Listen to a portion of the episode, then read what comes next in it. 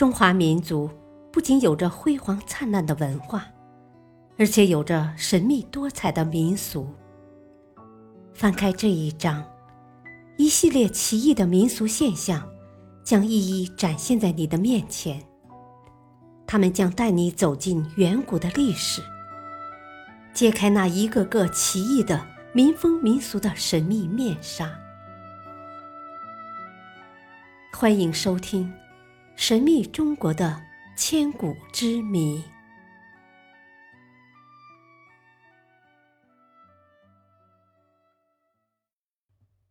第五章：奇异的民俗现象。玄关魅影，在江西龙虎山，沿着呼溪河顺流而下，两岸的千尺绝壁上。布满了大大小小的天然洞穴，抬头仔细望去，有些洞穴阴气森森，似乎暗藏玄机。其中究竟有些什么玄机？在当地流传着这样的说法：据说洞里面藏着无字天书和无数的金银财宝。神秘的洞穴和传说的宝藏。这两者的结合引起了人们更大的兴趣。但是，由于这些洞穴都在距离水面二十米到一百米的悬崖峭壁上，因此人们无法上去看个究竟。直到二十世纪七十年代，一些风化后的木板掉落，洞里的秘密才露出端倪。原来这是一种玄木葬。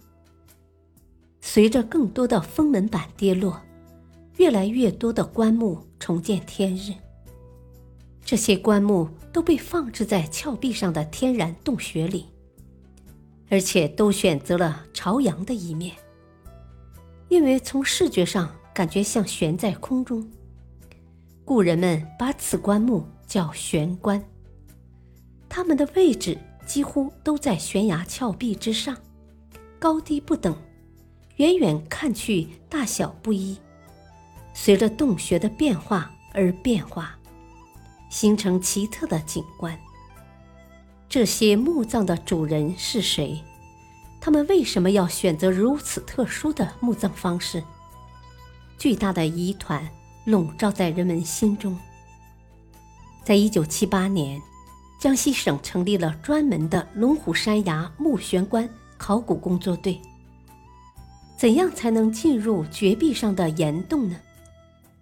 这成为工作队要解决的首要问题。最初，工作队设计了一个汽油桶方案，但是成本太高。汽油桶的方案被否定后，考古队决定用毛竹搭架子试一试。高高的竹架让现代人终于有了与玄关对视的机会。考古队首先选择了玄关较多的十三号洞，但是谁敢徒手沿着几十米高的竹架爬上去呢？当地几位经常攀岩采药的药农自告奋勇，帮助工作队解决了这个难题。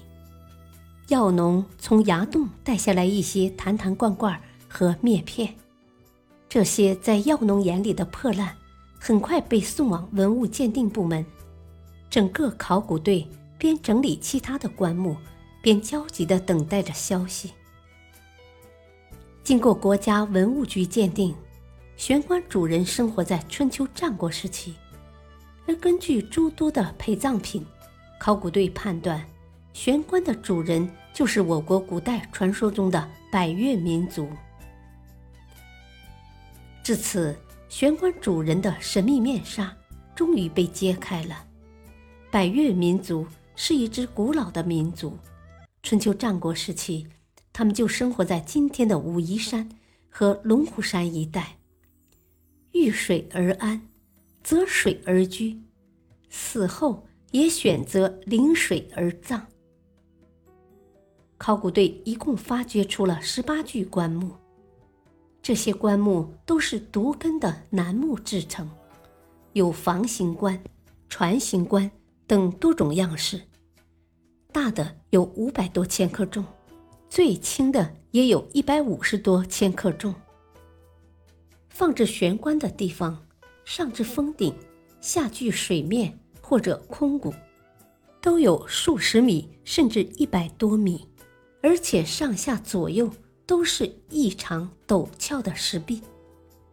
一直以来，悬棺都被包裹在重重迷雾之中，而如何把几百斤重的棺木放到悬崖峭壁之上，成为了这个千古之谜的谜中之谜。一九九七年开始，龙虎山旅游集团面向社会悬赏三十万元人民币，招募破解龙虎山悬棺之谜的智慧之士。有人猜测，当时使用的热气球，两千多年前有没有热气球还尚待考证。试想，古人驾驶着热气球，拉着数百斤。甚至上千斤的棺木，就算是他能用热气球带着棺木飞到几十米的高空，那他又该怎样才能把棺木放进去呢？还有一种是堆土说，从山下堆土至洞口，把棺木放进去后，再把土运走。堆土法遭到了大多数专家的反对。尤其是在龙虎山地区，悬棺大多在临水的悬壁上，显然堆土法无法实现。堆土法不成立，有人就提出了地质变迁说。两千多年前，泸溪河的水位比现在高出很多，那些今天看来高高在上的洞穴，当时距离水面很近。人们用船把棺木运到洞口，很轻松就放进去了。为此，江西省贵溪市博物馆馆长谢建根曾访问了一些权威的地质学家。专家们说，在两千六百多年的时间范围之内，地理落差那么大不太可能，抬升也没有那么快。除非出现突然的地升、山体滑坡、山体移位或者地震，而且地质研究表明，龙虎山的丹霞地貌早在一亿年前就已经形成，在最近的三千年内，龙虎山地区并没有发生过大的地质变迁，因此地质变迁造成悬棺现象的说法。无法成立。在四川麻塘坝一个小山村里，研究人员找到了最新线索：悬棺可能是用滑轮吊上去的。利用滑轮，不费多大力气，就可以将棺木吊到足够的高度。